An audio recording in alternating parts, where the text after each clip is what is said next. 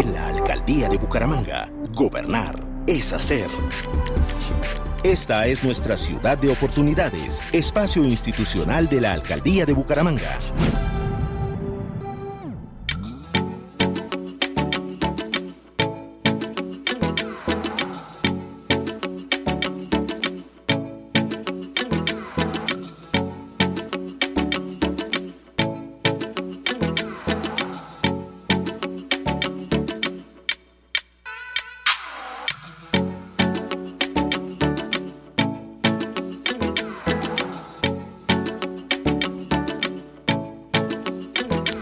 Hoy en Ciudad de Oportunidades saludamos al arquitecto Iván Acevedo, director del taller de arquitectura de la Alcaldía de Bucaramanga. Bienvenido a la Cultural. Muy buenos días, equipo. Gracias a todos. Bueno, arquitecto, hoy vamos a hablar de la recuperación y renovación de equipamientos de la educación. Tres colegios en particular, de los más emblemáticos y de mayor tradición, pues aquí en Bucaramanga. ¿De qué colegio se trata? Así es, primero del Damaso Zapata, conocido como el tecnológico, el segundo es el Santander y el tercero es el INEM. Bueno, y allí se hace ese trabajo entonces de equipamiento para la educación. ¿De qué se trata y en qué consiste en el marco pues de eh, todo el trabajo que se adelanta desde el taller de arquitectura? Perfecto, miren, lo primero vamos sobre el Damaso Zapata. El año de construcción data sobre 1888 cuando se fundó la Escuela de Artes y Oficios, el primer edificio que hay allí. Luego en 1948 aparece eh, oficialmente la UIS y es en el mismo sector, en el mismo terreno donde crece precisamente, donde nace y crece la UIS y es lo que tenemos hoy con su propio terreno y, y, con su propia dignificación del espacio urbano y del paisaje y la recuperación de los edificios como tal. Los estudiantes eh, beneficiados en el Damaso Zapata son 4.162. El área de intervención son más de 20.000 metros cuadrados cubiertos y 42.000 descubiertos. Se harán tres fases la licitación. La primera que ya está en marcha, que corresponde a urbanismo, paisajismo, espacios deportivos y eh, los dos edificios antiguos donde nació la Escuela de Artes y Oficios y la UIS y eh, la fase 2 será el nuevo edificio con un auditorio y una fase 3 última con la recuperación y rehabilitación de un edificio que se llama Carrefour y una ludoteca y espacios complementarios. ¿Qué es eh, lo que tienen en común el Damaso Zapata, el Santander y el INEM? Precisamente los talleres de co-creación, retroalimentación y seguimiento con concertación. Se han llevado en total más de 40 talleres con innumerables visitas técnicas y en este sentido vale la pena resaltar todas las estrategias de codiseño que se han llevado a cabo. Nosotros primero tuvimos una fase virtual con toda la comunidad académica debido al COVID-19, donde tuvimos toda la interacción a través precisamente de, medios eh, de Internet, y luego una segunda fase que fue presencial.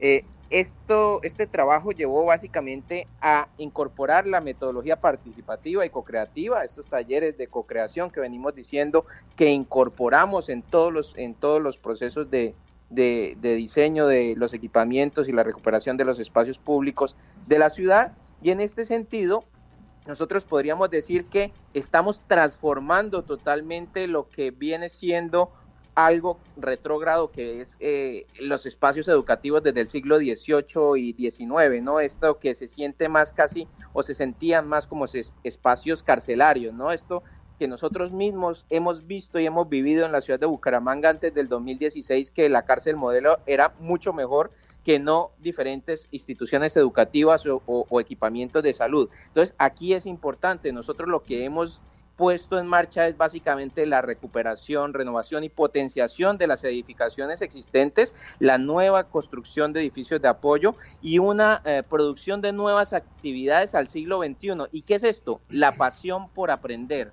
Pasión por aprender. Es fomentar el, el desarrollo psicomotriz eh, de los estudiantes con participación transversal de toda la comunidad educativa. Esto es alumnado, profesorado, familias, vecinos y la institución pública como es el municipio de Bucaramanga, liderado desde la Secretaría de Educación y Secretaría de Infraestructura. Pues qué bueno conocer, hablábamos al principio de esa historia del Damaso Zapata, el tecnológico, eh, pero también está ahí el Santander y el INEM, ¿no? Son colegios con eh, muchos estudiantes, de los que más tienen estudiantes. Hablaba usted eh, del tecnológico, vamos en detalle, por ejemplo, al Santander y al INEM. Vale, el Santander fue construido en el año 1935 y prácticamente no había tenido ninguna renovación. Tiene 1.543 estudiantes, unas superficies cubiertas o área cubierta de 7.791 metros cuadrados, si la memoria no me falla, y unos 14.100 de espacios descubiertos. Eh, la licitación en este caso se llevaría a fase 1, el proyecto está entregado y tiene ya la viabilidad desde, la, desde, el municipio y la inversión está alrededor de los 50 mil millones de pesos.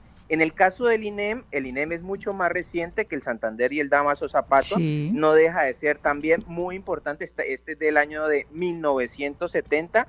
Eh, tiene 3.002 estudiantes, unos 15.000 metros cuadrados cubiertos, unos 30 mil, 29 mil 300 eh, descubiertos y, una inversión también proporcional a las otras dos. En este caso, como tiene mayor área, pues está alrededor de los 65 mil millones de, de pesos. ¿Qué es importante también aquí?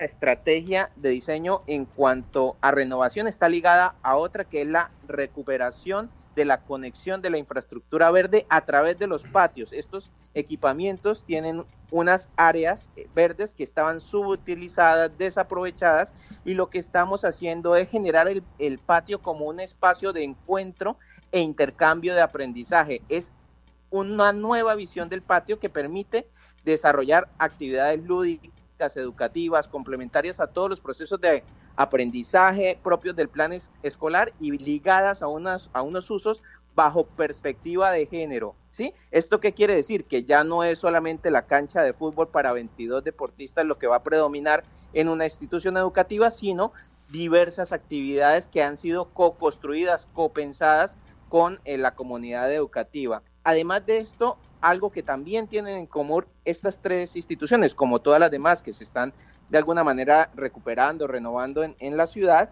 es los proporcionar entornos seguros, como a través de esa idea y ese proyecto de ciudad caminable que tenemos también hacia los equipamientos, ese entorno urbano, cómo se hace seguro, cómo generamos pacificación vial, cómo los niños, las niñas pueden llegar con, mejor eh, calidad precisamente en sus recorridos hacia las puertas de cada colegio y esto implica la nivelación del, entorno próximo. Esto lleva a que los vehículos motorizados eh, y los conductores tiendan a disminuir la velocidad y estemos todos en alerta, mientras que las personas que van caminando podemos también eh, ir con mayor percepción de seguridad. Arquitecto, en el caso de algunos colegios como por ejemplo el INEM que tiene eh, bastante zona verde, ¿esta zona será conservada o cómo, cómo la van a tratar? Sí, esta, las dos cosas. tuvo, ha tenido, eh, el INEM ya tuvo un, un, inicio de recuperación y potenciación de la, del espacio deportivo, de la, de, la cancha de fútbol por la administración anterior y en, y en este momento lo que estamos haciendo es recuperando todo el entorno verde potenciándolo con paisaje, con paisajismo, un diseño de eh, con especies nativas de gran escala, mediana escala y baja escala, plantas de diferentes olores, eh, follaje, y en este sentido lo que estamos es trabajando mancomunadamente también con eh, el equipo de la Subsecretaría de Medio Ambiente para ir precisamente instaurando todo este principio biológico de una forma lo más completa posible. Por tanto, eh, lo que corresponde al INEM también tiene estas características y se va repitiendo igual que, le, sucede con, el Colegio Santander y el Damaso, eh, que nosotros estamos usando precisamente el, el patio como otro espacio de aprendizaje. Y aquí también, pues la repotenciación de los propios equipamientos deportivos eh, y, los, y los lúdicos como tal. Bueno, pues qué bueno conocer los detalles de transformación al interior de estos tres colegios, uno que se ubica pues en la zona de Provenza, línea hacia abajo, y el otro que se ubica allí pues donde también hay un ecosistema educativo que es la UIS, el Colegio Santander y el Colegio Tecnológico. Y así avanzamos y se hace pues memoria de esto que está sucediendo en la actualidad y que será para años posteriores para el disfrute y la calidad educativa de la ciudad. Muchas gracias arquitecto por acompañarnos. Gracias y aquí recordar que debemos seguir promoviendo que a través del juego las nuevas metodologías y las mejores son precisamente a través de la experimentación y de la vivencia de estos espacios como algo vivo. Gracias a ustedes y a todos los oyentes. Claro que sí, muy importante que de la mano de la calidad educativa en los términos académicos, pues también vaya la calidad de los escenarios escolares.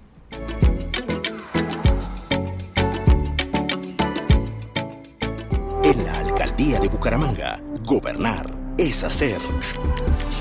Esta es nuestra ciudad de oportunidades, espacio institucional de la alcaldía de Bucaramanga.